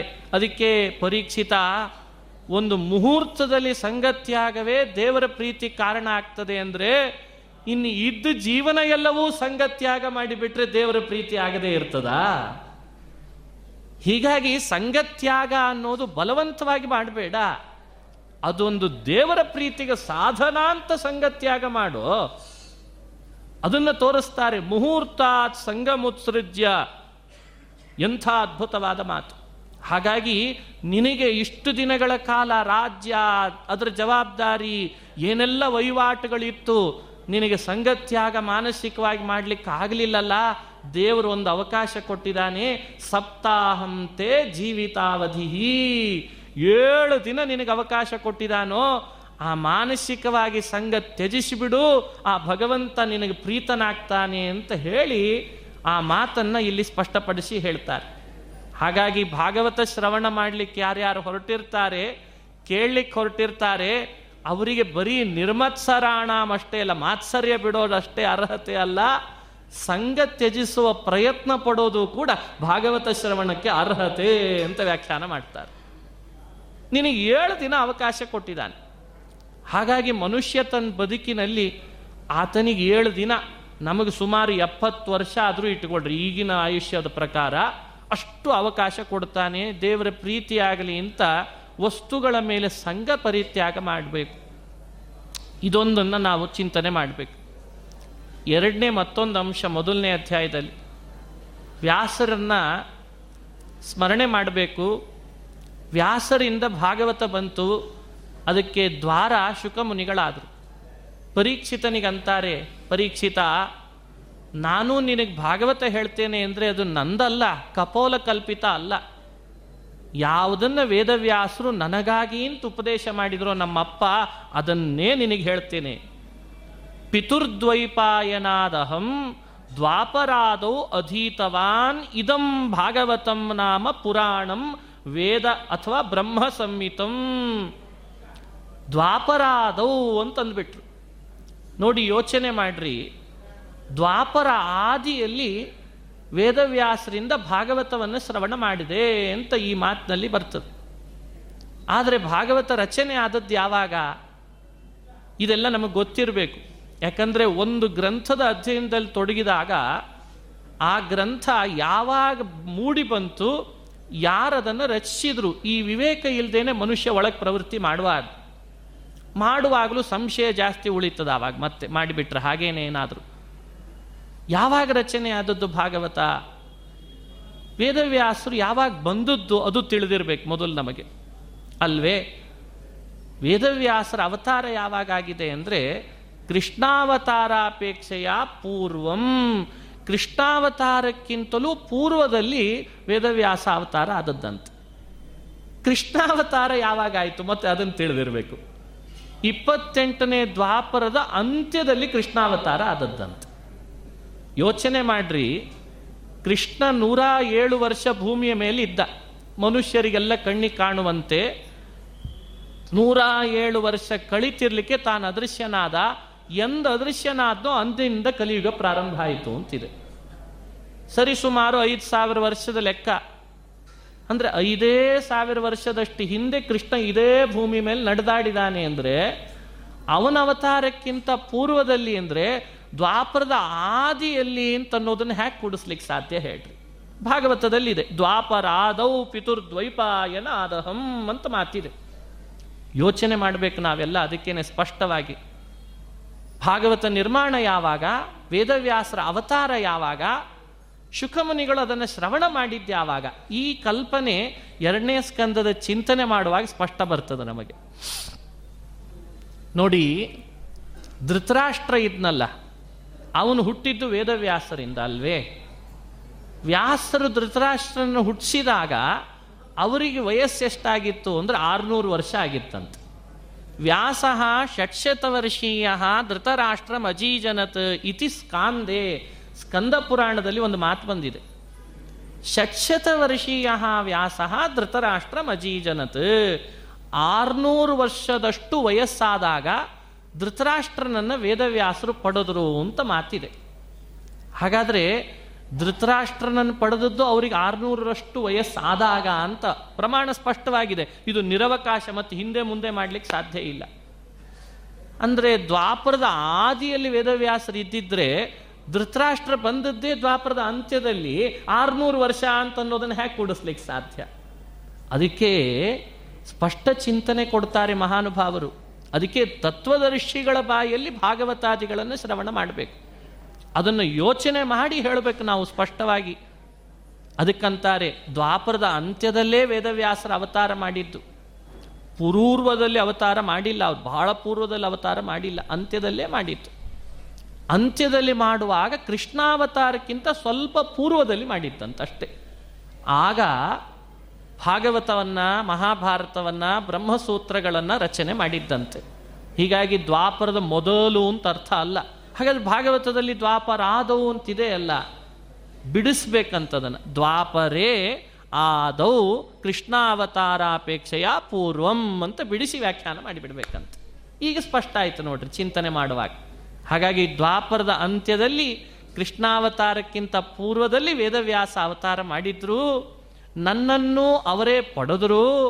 ಅರಣಿ ಮಥನ ಮಾಡುವಾಗ ನಾನವರ ಬಾಯಿಯಿಂದ ಅವರು ರಚನೆ ಮಾಡಿದ ಭಾಗವತವನ್ನು ಶ್ರವಣ ಮಾಡಿದೆ. ಅಧೀತವಾನ್ ದ್ವಾಪರೇ ಆದೌ ಅಂತ ಬಿಡಿಸಿ ಪಿತುರ್ದ್ವೈಪಾಯನಾದಹಂ ಅಂತ ಈ ಚಿಂತನೆ ಮಾಡಲಿ ಅಂತ ವ್ಯಾಖ್ಯಾನ ಮಾಡ್ತಾರೆ. ಈಗ ಸ್ಪಷ್ಟ ಕಲ್ಪನೆಗೆ ಬಂತು ನೋಡ್ರಿ, ಭಾಗವತ ಯಾವಾಗ ಬಂದಿದೆ? ಎಲ್ಲ ಸ್ಪಷ್ಟವಾಗಿ, ಭಾಗವತದ ರಚನೆ ಯಾವಾಗ ಆಗಿದೆ? ಕಾಲ ಸ್ಪಷ್ಟವಾಗಿ ಚಿಂತನೆಗೆ ಬರ್ತದೆ. ದ್ವಾಪರದ ಅಂತ್ಯದಲ್ಲೇ ಎರಡೂ ಬಂದಿದೆ. ಆಮೇಲೆ ಶುಕಮುನಿಗಳು ಭಾಗವತವನ್ನು ಮುಂದುವರಿಸಬೇಕು ಅಂತಾದಾಗ ಪರೀಕ್ಷಿತನಿಗೆ ಹೇಳಿದ್ರಂತೆ, ಪರೀಕ್ಷಿತ, ಭಗವಂತನನ್ನು ಅಂತ್ಯಕಾಲದಲ್ಲಿ ಸ್ಮರಣೆಗೆ ಬರೋ ಹಾಗೆ ಮಾಡ್ಕೊ. ಭಗವಂತನ ಸ್ಮರಣೆ ಅಂತ್ಯಕಾಲದಲ್ಲಿ ಬರಬೇಕು. ಅದನ್ನು ಪ್ರಯತ್ನ ಪಡಬೇಕು ನೀನು ಅಂದ್ರಂತೆ ಮೊದಲು. ಅಲ್ಲ, ಏಳು ದಿನ ಆದಮೇಲೆ ಅದನ್ನು ಹೇಳಿಕೊಟ್ರೆ ಪ್ರಯತ್ನ ಪಡಲಿಕ್ಕಾಗಲ್ಲ. ಅದಕ್ಕೆ ಮೊದಲೇ ಅದನ್ನು ಹೇಳಿಬಿಟ್ರು. ಕಾಲದಲ್ಲಿ ನಾರಾಯಣನ ಸ್ಮರಣೆ ಬರಬೇಕಪ್ಪ. ಯಾಕಂದ್ರೆ ನಿನಗಂತೂ ತಿಳಿದಿದೆ, ಈಗಾಗಲೇ ಏಳೇ ದಿವಸಕ್ಕೆ ನಾನು ಹೋಗ್ತೇನೆ ಅಂತ. ಅಂತ್ಯಕಾಲದಲ್ಲಿ ದೇವರ ಸ್ಮರಣೆ ಬರೋ ಹಾಗೆ ಮಾಡ್ಕೊ. ಪರೀಕ್ಷಿತ ಕೇಳಿದ, ಏನು ಮಾಡಬೇಕು ಅಂದವ. ಅಂತಕಾಲೇತು ಪುರುಷ ಆಗತೆ ಗತ ಸಾಧ್ವ ಸಹ ಅಂತಕಾಲ ಬರ್ತಿರ್ಲಿಕ್ಕೆ ದೇವರ ಸ್ಮರಣೆ ಬರಬೇಕಂದ್ರೆ ಏನು ಮಾಡಬೇಕು? ವಿರಾಟ್ ರೂಪದ ಧ್ಯಾನ ಈಗಿಂದ ಮಾಡ್ಲಿಕ್ಕೆ ಪ್ರಾರಂಭ ಮಾಡು ಅಂತಂದ್ರಂತ. ಯಾವಾತ ವಿರಾಟ್ ರೂಪದಲ್ಲಿ ತನ್ನ ಮನಸ್ಸನ್ನು ಇರಿಸೋ ಪ್ರಯತ್ನ ಮಾಡ್ತಾನೆ ಅಂತಕಾಲದಲ್ಲಿ ಅವನಿಗೆ ಭಗವಂತನ ಸ್ಮರಣೆ ಬರ್ತದಂತೆ. ಅಂಥೇಳಿ ಅಂತಕಾಲ ಆದ ಕೂಡಲೇ ಬರಲಿಲ್ಲ ಅಂತಂದ್ರೆ ಮತ್ತೆ, ಅಲ್ಲ ನೀವು ಹೇಳಿದ್ರಿ, ವಿರಾಟ್ ರೂಪ ಮಾಡಿದ್ವಿ, ಬರಲಿಲ್ಲ ಅಂದ್ರೆ ಅಭಿಪ್ರಾಯ? ಅದಕ್ಕೇನು ಹೇಳಬೇಕು? ಅದಕ್ಕೂ ಹೇಳ್ತಾರೆ ಭಗವದ್ಗೀತಾ ಭಾಷ್ಯದಲ್ಲಿ, ಭೀಷ್ಮನಂಥವನಿಗೆ ಅಂತಕಾಲದಲ್ಲಿ ದೇವರ ಸ್ಮರಣೆ ಬರಲಿಲ್ಲ ಅಂತ ಇಷ್ಟೆಲ್ಲ ವಿಷ್ಣು ಸಹಸ್ರನಾಮವನ್ನು ಹೇಳಿದ ಮಹಾನುಭಾವ, ಕಾರಣ ಏನು ಅಂದರೆ ಅವ್ರದ್ದೇ ಆದಂತಹ ಪ್ರಾರಬ್ಧ ಕರ್ಮ ಇದ್ದರೆ ಅದು ಆಗ ಅಲ್ಲಿ ತಡೆ ಒಡ್ಡಿ ಮತ್ತೆ ಪುನಃ ಭಗವಂತನ ಸ್ಮರಣೆ ಬರದಂತೆ ಮಾಡ್ತದಂತೆ. ಮತ್ತೆ ಯಾವಾಗ ಬರ್ತದೆ? ಈ ದೇಹದಲ್ಲಿ ಬಹಳ ದೇಹಗಳಿದ್ದಾವೆ. ಚರ್ಮ ಶರೀರ ಇದೆ ಅಲ್ಲ. ಚರ್ಮ ಶರೀರ ನಮ್ಮಿಂದ ಬಿಟ್ಟು ಹೋಗುವಾಗ ಆಗ ದೇವರ ಸ್ಮರಣೆ ಬಂದರೆ ಮೋಕ್ಷಕ್ಕೆ ಹೋಗ್ತೇವಂತೆ. ಯೋಚನೆ ಮಾಡ್ರಿ. ಪರೀಕ್ಷಿತನಿಗೆ ಚರ್ಮ ಶರೀರ ಸಾಧನಗಳಲ್ಲಿ ಹೀಗಾಗಿ ಅವನಿಗೆ ಅಂತಕಾಲದಲ್ಲಿ ಭಗವಂತನ ಸ್ಮರಣೆ ಬರಲೇಬೇಕು. ಅದಕ್ಕೋಸ್ಕರವಾಗಿಯೇ ವಿರಾಟ್ ರೂಪದ ಧ್ಯಾನದ ಪ್ರೊಸೆಸ್ನಲ್ಲಿ ನೀನು ತೊಡಗು ಅಂತಂದ್ರಂತ. ಹಾಗಾಗಿ ಎರಡಕ್ಕೂ ಉತ್ತರ ಸ್ಪಷ್ಟ ಇದೆ. ಈ ಕಾಲದಲ್ಲೇ ನಮಗೆ ದೇಹ ಬಿಡುವಾಗ ದೇವರ ಸ್ಮರಣೆ ಬರಲಿಲ್ಲಲ್ಲ ಅಂತಂದ್ರೆ ಇನ್ನೂ ಕರ್ಮ ತಡೆ ಒಡ್ತಿದೆ ಅಂತ ಅರ್ಥ. ಹಾಗಾದರೆ ಈಗ ತಿಳಿದಿರಬೇಕು ಯಾವಾಗ ಬರ್ತದೋ ಬರ್ತದೆ ಅಂತ ಅರ್ಥ. ಏನದು ವಿರಾಟ್ ರೂಪ? ಖಂಡ ಖಂಡ ಅವಯವಗಳನ್ನು ಮನಸ್ಸಿನಲ್ಲಿ ತಂದುಕೊಂಡ್ರೆ ಅದನ್ನು ಧಾರಣ ಅಂತ ಹೆಸರು ಪಡೆದಿದೆ. ಅಖಂಡ ಅವಯವಗಳನ್ನು ಮನಸ್ಸಿನಲ್ಲಿ ತಂದುಕೊಳ್ಳುವ ಪ್ರಯತ್ನ ಮಾಡಿದರೆ ಅದಕ್ಕೆ ಧ್ಯಾನ ಅಂತ ಹೆಸರು. ಮೊದಲು ಧಾರಣ ಅನ್ನೋ ಪ್ರೊಸೆಸ್ನಲ್ಲಿ ನಾವು ಪ್ರಯತ್ನ ಪಟ್ಟು ನಂತರ ಧ್ಯಾನದ ಪ್ರೊಸೆಸ್ನಲ್ಲಿ ಪ್ರಯೋ, ಪ್ರಯೋಗ ಮಾಡಬೇಕಂತ. ಮೊದಲೇ ಧ್ಯಾನ ಮಾಡಲಿಕ್ಕಾಗಲ್ಲ. ಅದರಲ್ಲಿ ಧಾರಣೆ ಬಹಳ ಮುಖ್ಯ. ಮನಸ್ಸಂಧಾರಯೇ ಧಿಯಾ ಅಂತನ್ನೋ ಮಾತಿಗೆ ಇಷ್ಟು ವಿವರಣೆ ಚಿಂತನೆ ಮಾಡಲಿಕ್ಕೆ ಬರ್ತದೆ. ಭಗವಂತನ ಖಂಡ ಖಂಡ ಅವಯವಗಳು ಅಂದಾಗ ಪಾತಾಳದಿಂದ ಆರಂಭ ಮಾಡಿ ಸತ್ಯಲೋಕದ ತನಕ ಇರುವ ಏನೆಲ್ಲ ಅವಯವಗಳಿದ್ದಾವೆ, ಅದೆಲ್ಲ ಭಗವಂತನ ಒಂದೊಂದು ಒಂದೊಂದು ಏನೇನು ಲೋಕಗಳಿದ್ದಾವೆ, ಅದೆಲ್ಲ ಪರಮಾತ್ಮನ ಒಂದೊಂದು ಅವಯವ ಅಂತ ಚಿಂತನೆ ಮಾಡಿಸ್ತಾರೆ. ಪಾತಾಳಮೇತಸ್ಯ ಹಿ ಪಾದ ಮೂಲಂ. ಪಠಂತಿ ಪಾರ್ಷ್ಣಿ ಪ್ರಪದೇ ರಸಾತಳಂ ಮಹಾತಳಂ ವಿಶ್ವಸೃಜೋಥ ಗುಲ್ಫೌ ತಳಾತಳಂ ವೈ ಪುರುಷಸ್ಯ ಜಂಘೆ ಇಲ್ಲಿದ ಪ್ರಾರಂಭ ಆಗ್ತದೆ. ಶ್ಲೋಕಗಳನ್ನು ನೋಡುವಾಗ ಸ್ಪಷ್ಟವಾಗಿ ಹೇಳ್ತಾರೆ ವ್ಯಾಸರು. ಎಲ್ಲ ಲೋಕಗಳು ಭಗವಂತನ ಒಂದೊಂದು ಅವಯವ. ಅದು ಭ್ರಮಿಸಬಾರ್ದು. ಕೆಲವೆಲ್ಲ ಈ ಮಾತಿನಲ್ಲಿ ಹೇಳಿದ್ದು ಭಗವಂತನ ಅವಯವವನ್ನು ಆಶ್ರಯಿಸಿದ್ದಂತೆ. ಕೆಲವೆಲ್ಲ ಪರಮಾತ್ಮನ ಪ್ರತೀಕಗಳಂತೆ, ಕೆಲವು ಭಗವಂತನ ಅವಯವದಿಂದ ಹುಟ್ಟಿದ್ದಂತೆ. ಕೆಲವು ಹುಟ್ಟಿದ್ದು, ಕೆಲವು ಆ ಅವಯವವನ್ನು ಆಶ್ರಯಿಸಿದ್ದು, ಕೆಲವು ಆ ಪರಮಾತ್ಮನ ಪ್ರತೀಕಗಳು ಅಂತ ಇಲ್ಲಿ ಹೇಳಿದ್ದನ್ನು ಹಾಕಿ ಚಿಂತನೆ ಮಾಡ್ರಿ ಅಂತ ಮಹಾನುಭಾವರು ತಾತ್ಪರ್ಯದಲ್ಲಿ ಚಿಂತಿಸ್ತಾರೆ. ಆಗಲಿ, ನಮಗೆ ಒಂದಂತೂ ಸ್ಥೂಲವಾಗಿ ಅನುಸಂಧಾನಕ್ಕೆ ಬರ್ತದೆ. ಪಾತಾಳ, ಅದರ ಮೇಲ್ಗಡೆ ಇರುವಂತಹ ರಸಾತಳ, ಅದರ ಮೇಲಿರುವ ಮಹಾತಳ, ತಳಾತಳ ಇವೆಲ್ಲ ಏನಿದು? ದೇವರ ಪಾದ, ಗುಲ್ಫ, ಮಂಡಿ, ಮೊಣಕಾಲು, ನಿತಂಬ, ಉದರ, ವಕ್ಷಸ್ಥಳ, ಭುಜಗಳು, ಹೀಗಿದನ್ನು ಅನುಸಂಧಾನ ಮಾಡಬೇಕು. ಒಂದೊಂದು ಭಗವಂತನ ಅವಯವ ಅಂತ. ಆಕಾಶದಲ್ಲಿ ಕಾಣೋ ಸೂರ್ಯ, ಚಂದ್ರರೆಲ್ಲ ಭಗವಂತನ ಕಣ್ಣುಗಳು. ಅಲ್ಲಿರುವ ನಕ್ಷತ್ರಗಳೆಲ್ಲ ಪರಮಾತ್ಮನ ದಂತಪಂಕ್ತಿಗಳು. ಅಲ್ಲಲ್ಲಿ ಹರಿಯುವ ನದಿಗಳೆಲ್ಲ ಪರಮಾತ್ಮನ ನಾಡಿಗಳು. ಬೆಟ್ಟ ಗುಡ್ಡಗಳೆಲ್ಲ ಭಗವಂತನ ಅಸ್ಥಿಗಳು. ಭೋರ್ಗರಿಯುವ ಸಮುದ್ರ ಪರಮಾತ್ಮನ ಉದರ. ಅಲ್ಲಲ್ಲಿ ಕಾಣೋ ಮೊಣಕೆಗಳು ಪರಮಾತ್ಮನ ಮೈಗೂದಲು. ಆಕಾಶದಲ್ಲಿ ಕಾಣೋ ಮೋಡಗಳು ಭಗವಂತನ ತಲೆಗೂದಲು. ಹಗಲು ಸಂಧ್ಯಾಕಾಲ ಮೈ ಮೇಲೆ ಹೊದೆಯುವ ಉತ್ತರೀಯ. ಭಗವಂತ ಏನೆಲ್ಲ ವಸ್ತುಗಳನ್ನು ಸೃಷ್ಟಿ ಮಾಡಿದ್ದಾನೆ ಎಲ್ಲವೂ ತಂದೆ ಅಂತ ತೋರಿಸ್ತದೆ ನೋಡ್ರಿ. ಸಾಯಂ ಸಂಧ್ಯಾಕಾಲ ಕೆಳಗುಡುವ ವಸ್ತ್ರವಂತೆ. ಕ್ರೂರ ಪ್ರಾಣಿಗಳು ಭಗವಂತನ ಉಗುರುಗಳಂತೆ. ಯೋಚನೆ ಮಾಡ್ರಿ, ಹೇಗಿದೆ ನೋಡ್ರಿ. ಉಗುರುಗಳಂತೆ. ಬ್ರಾಹ್ಮಣ ಭಗವಂತನ ಮುಖ, ಭಗವಂತನ ಅದ್ಭುತವಾದ ಶಕ್ತಿಯಲ್ಲಿ ಹುಟ್ಟಿದ ಕ್ಷತ್ರಿಯ ಭುಜಗಳಿಂದ ಹುಟ್ಟಿದ್ದಕ್ಕೆ ಅದು ದೇವರ ಭುಜ ಅಂತ ಭಾವಿಸು, ಕ್ಷತ್ರಿಯರನ್ನು ಕಂಡು. ಹಾಗೆ ವೈಶ್ಯ ದೇವರ ತೊಡೆ, ಶೂದ್ರ ಭಗವಂತನ ಪಾದ. ನಮ್ಮನ್ನು ನೋಡಿ ಹಾಸ್ಯ ಮಾಡೋರಿದ್ರೆ ಅದು ದೇವರ ಮಾಯೆ. ಹೀಗೆ ಏನು ನೋಡ್ತಿ, ಏನು ಕಾಣ್ತಿ, ಅದೆಲ್ಲ ಭಗವಂತನ ಒಂದೊಂದು ಅವಯವ, ಭಗವಂತನ ಒಂದೊಂದು ಗುಣಗಳು.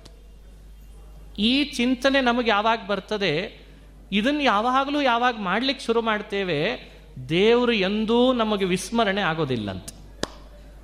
ಇದನ್ನ ಬ್ರಹ್ಮದೇವರು ಮಾಡಿ ನೋಡಿಬಿಟ್ಟಿದಾರಂತ ಹಿಂದೆ. ಏವಂ ಪುರ ಧಾರಣಯಾತ್ಮಯೋನಿಹಿ ನಷ್ಟಾಂ ಸ್ಮೃತಿಂ ಪ್ರತ್ಯವರುಧ್ಯ ತುಷ್ಟಾತ್ ನಷ್ಟಾಂ ಸ್ಮೃತಿಂ ಪ್ರತ್ಯವೃತ್ಯ ತುಷ್ಟಾತ್, ಏವಂ ಪುರಾ ಧಾರಣಯಾತ್ಮಯೋನಿ ಈ ವಿರಾಟ್ ರೂಪದ ಧ್ಯಾನ ಮಾಡುವ ಪ್ರೊಸೆಸ್ಸು ನಾವು ನೀವು ಮಾಡಿದ್ದಲ್ಲಪ್ಪ, ಹಿರಿಯರ ಆಚರಣೆಯಲ್ಲಿ ಬಂದಿದೆ ನೋಡು, ಬ್ರಹ್ಮನೂ ಇದನ್ನೇ ಮಾಡಿದ್ದಾನೆ ಅಂತದ್ರಂತೆ ಬ್ರಹ್ಮ ವಿರಾಟ್ ರೂಪದ ಧ್ಯಾನ ಮಾಡಿದ್ರಿಂದ ದೇವರ ಮರು ಎಂದೂ ಇಲ್ವಂತೆ ಬ್ರಹ್ಮದೇವರಿಗೆ.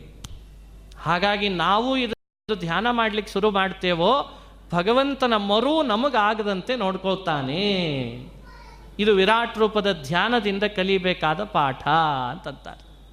ಕಂಡ ಕಂಡಲ್ಲೆಲ್ಲ ವಿಶ್ವರೂಪ ಕಾಂಬರೋ, ಉಂಡೂಟದ್ದೆಲ್ಲ ನಿನ್ನ ಯಜ್ಞ ಎಂಬರೋ. ಇದರ ಅರ್ಥವೇ ಇದು. ಎಲ್ಲಿ ನೋಡ್ತಿ, ಏನು ಕೇಳ್ತಿ, ಏನು ಮುಟ್ತಿ ಅದೆಲ್ಲ ಭಗವಂತನ ಒಂದೊಂದು ಅವಯವ. ಇದನ್ನು ಚಿಂತನೆ ಮಾಡು ಅಂತಂತದ್ದು. ಇದಾದ ಮೇಲೆ ಪರೀಕ್ಷಿತನಿಗೆ ವೈರಾಗ್ಯ ಇರಬೇಕಪ್ಪ, ದೇವರ ಕಥಾಶ್ರವಣ ಮಾಡುವವರಿಗೆ ಅಂತಂತಾರೆ. ಎಂಥ ವೈರಾಗ್ಯ? ವೈರಾಗ್ಯದಲ್ಲಿ ಎರಡು ಸ್ತರ ಇದೆ. ಉಚ್ಚ ಮಟ್ಟದ್ದು, ಅದಕ್ಕಿಂತ ಸ್ವಲ್ಪ ಕೆಳಗಿಂದು. ಎರಡರೊಳಗೆ ಒಂದಾದರೂ ನಮ್ಮಲ್ಲಿ ಇರಬೇಕಂತೆ. ಎರಡೂ ಇಲ್ಲದೆ ಇದ್ದರೆ ಪುರಾಣಗಳ ಶ್ರವಣದಿಂದ ಬೇಗ ದೇವರಲ್ಲಿ ಮನಸ್ಸು ಹೋಗಲ್ಲ. ಭಕ್ತಿ ದೃಢತೆಗೆ ವೈರಾಗ್ಯ ಅಲ್ವೇ ಮುಖ್ಯ?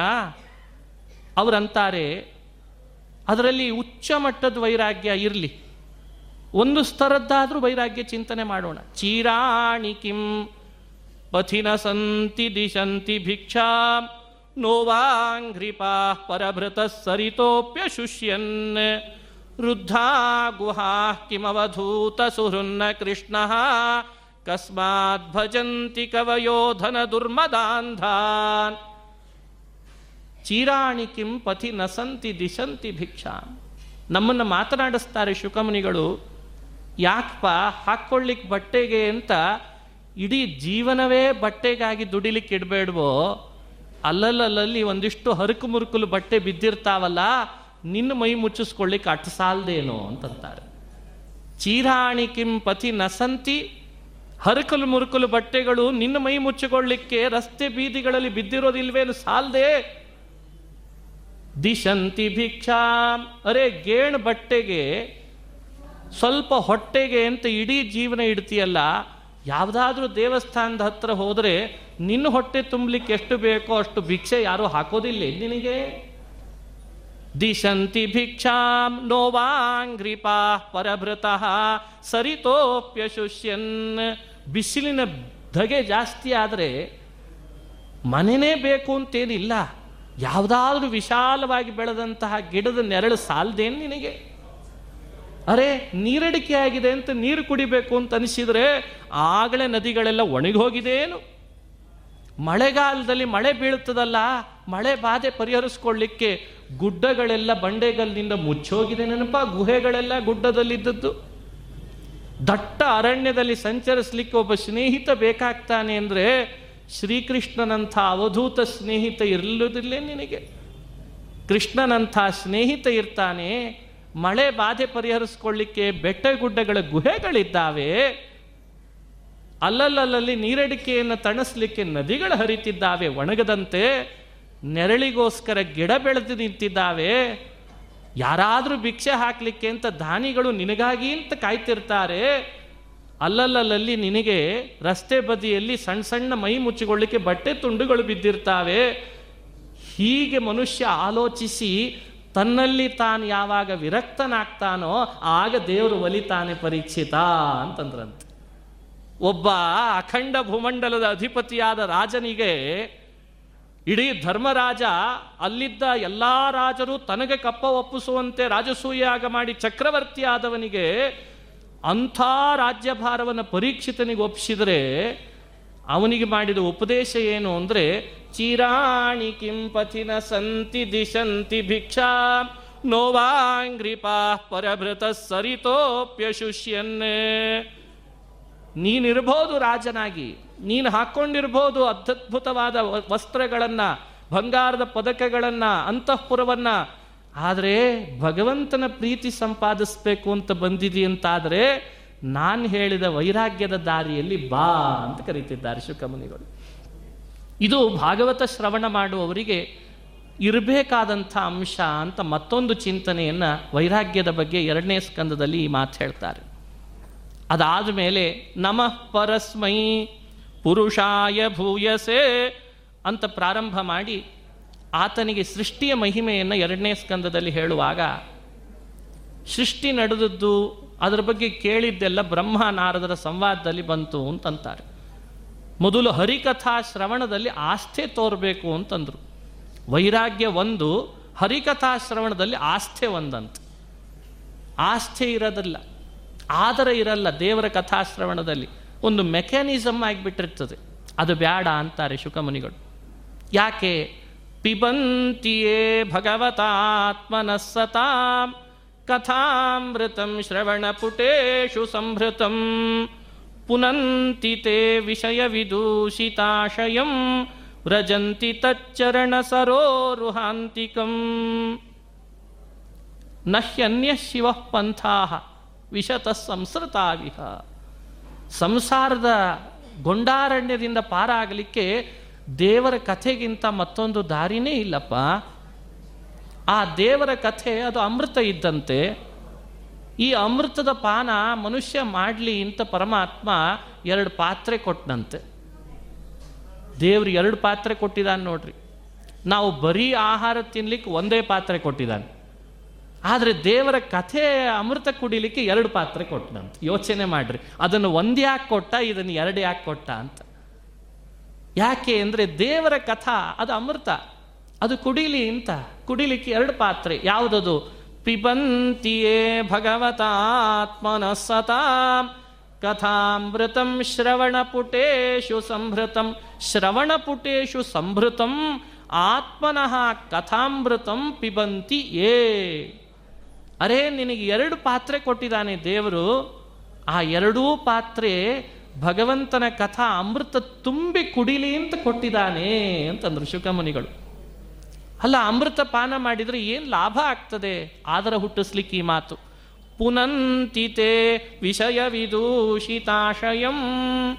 ಅರೇ, ನೀನು ಕುಡಿದ್ ನೋಡೋ, ಒಂದ್ಸಲಿ ಭಗವಂತನ ಕಥಾಮೃತವನ್ನು ಪಾನ ಮಾಡು.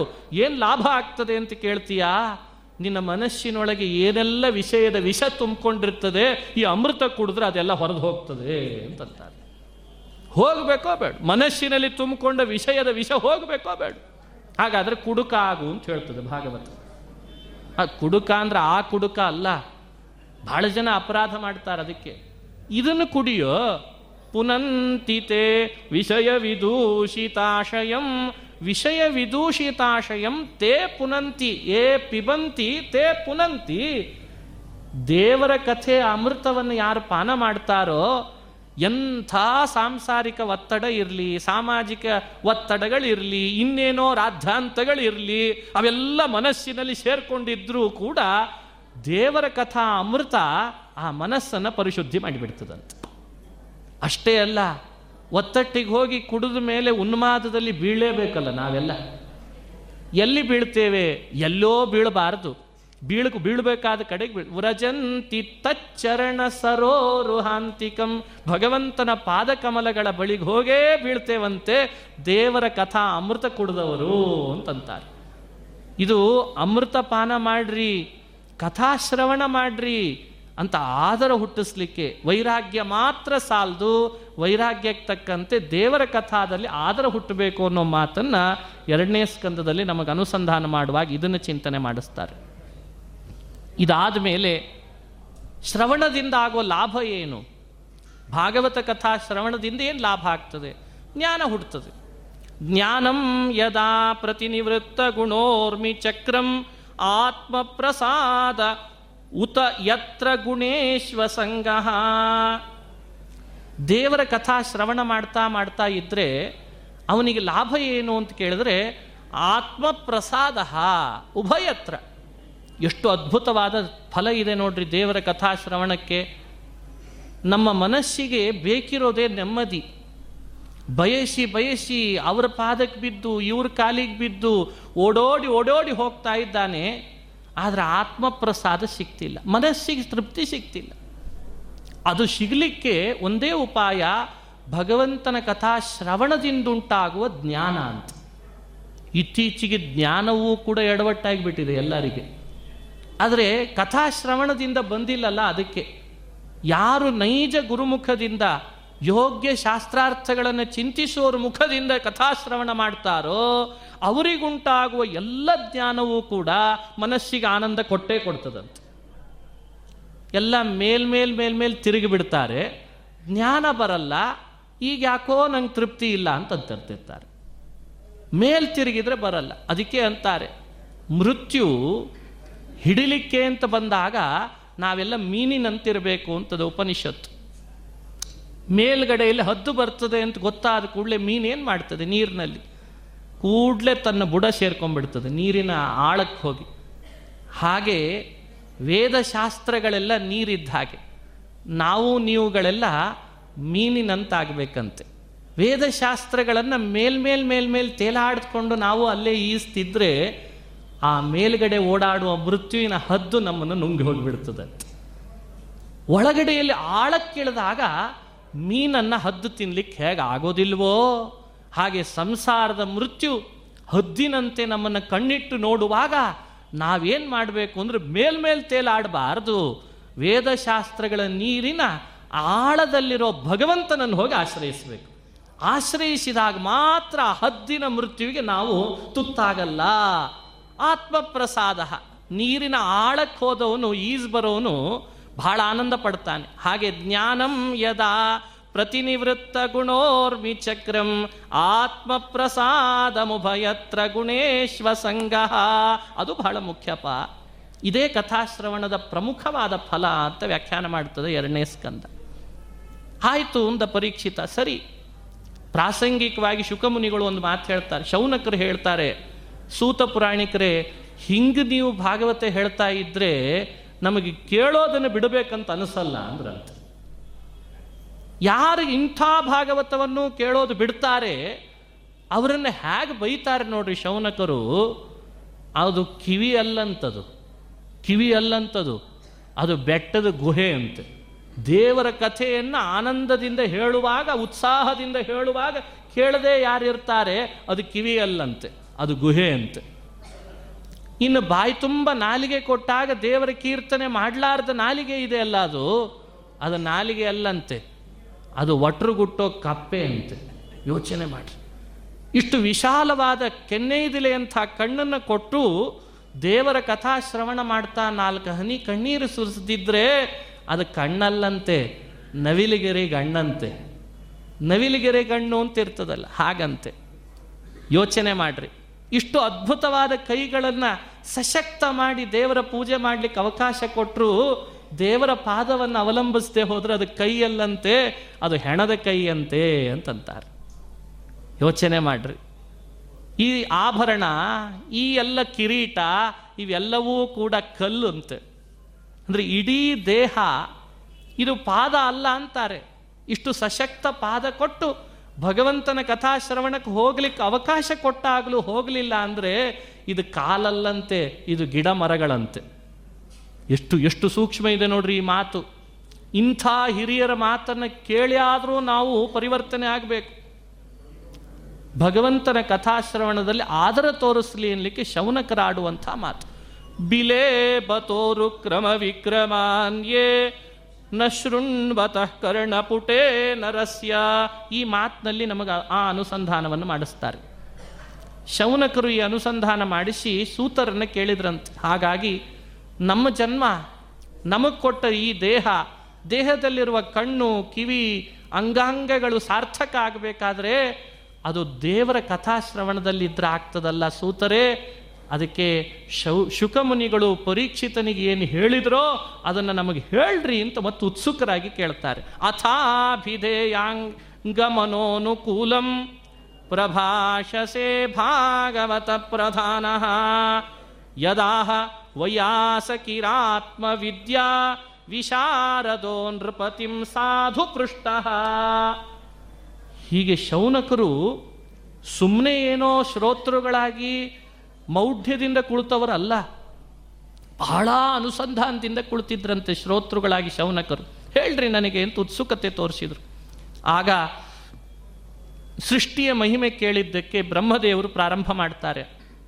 ಬ್ರಹ್ಮದೇವರಂತಾರೆ ನಾರ, ನಾರದ ಸೃಷ್ಟಿಯಂತೂ ನಾನು ಮಾಡೋದಲ್ಲ ಮೊದಲು ತಿಳ್ಕೊಂಬಿಡು ಅಂದ್ರಂತೆ.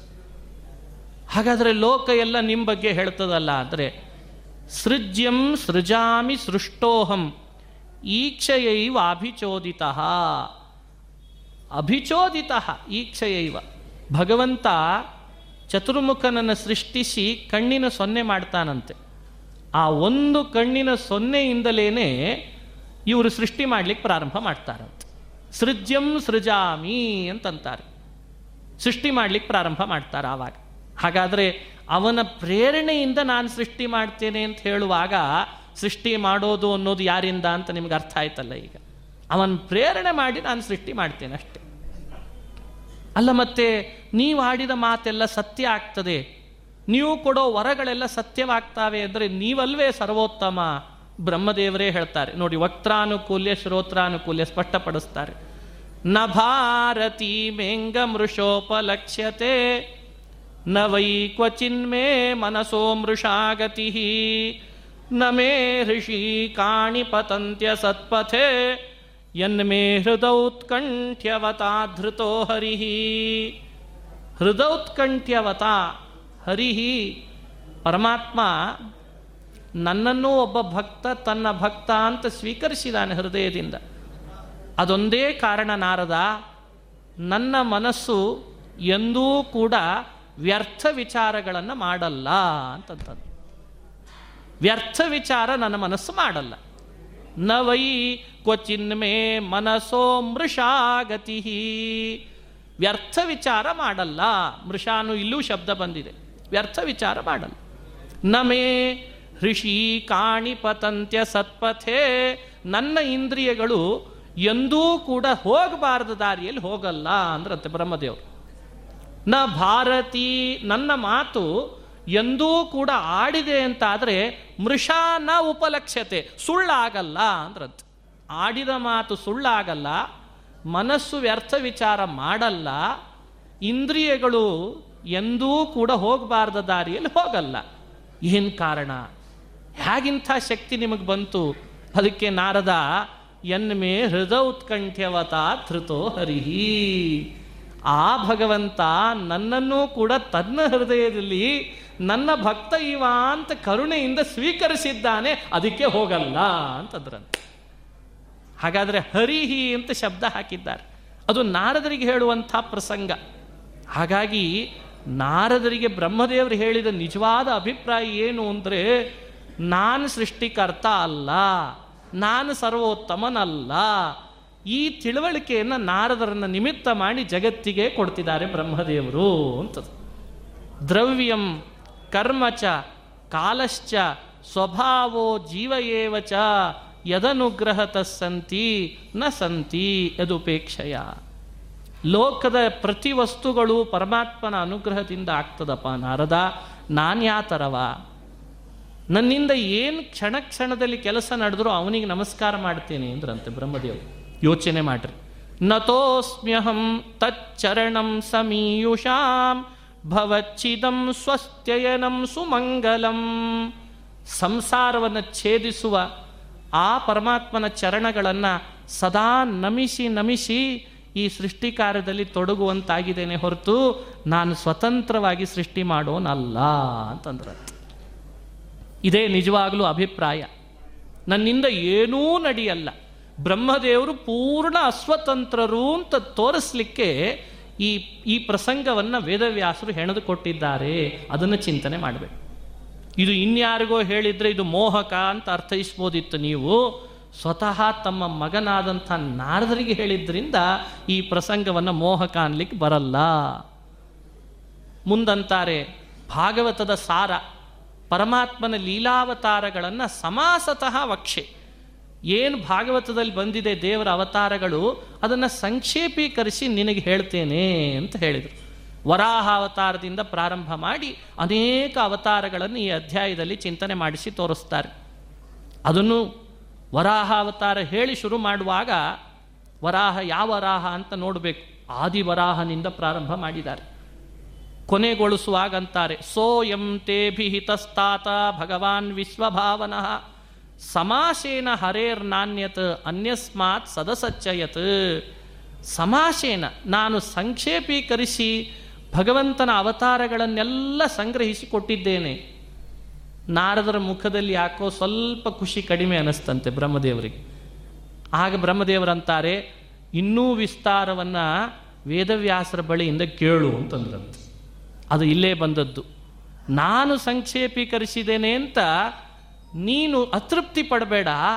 ಇದಂ ಭಾಗವತಂ ನಾಮ ಎನ್ಮೇ ಭಗವತೋದಿತಂ ಸಂಗ್ರಹೋಯಂ ವಿಭೂತೀನಾಂ ತ್ವದೇತದ್ ವಿಪುಲೀಕುರು ತ್ವಮೇತದ್ ವಿಪುಲೀಕುರು.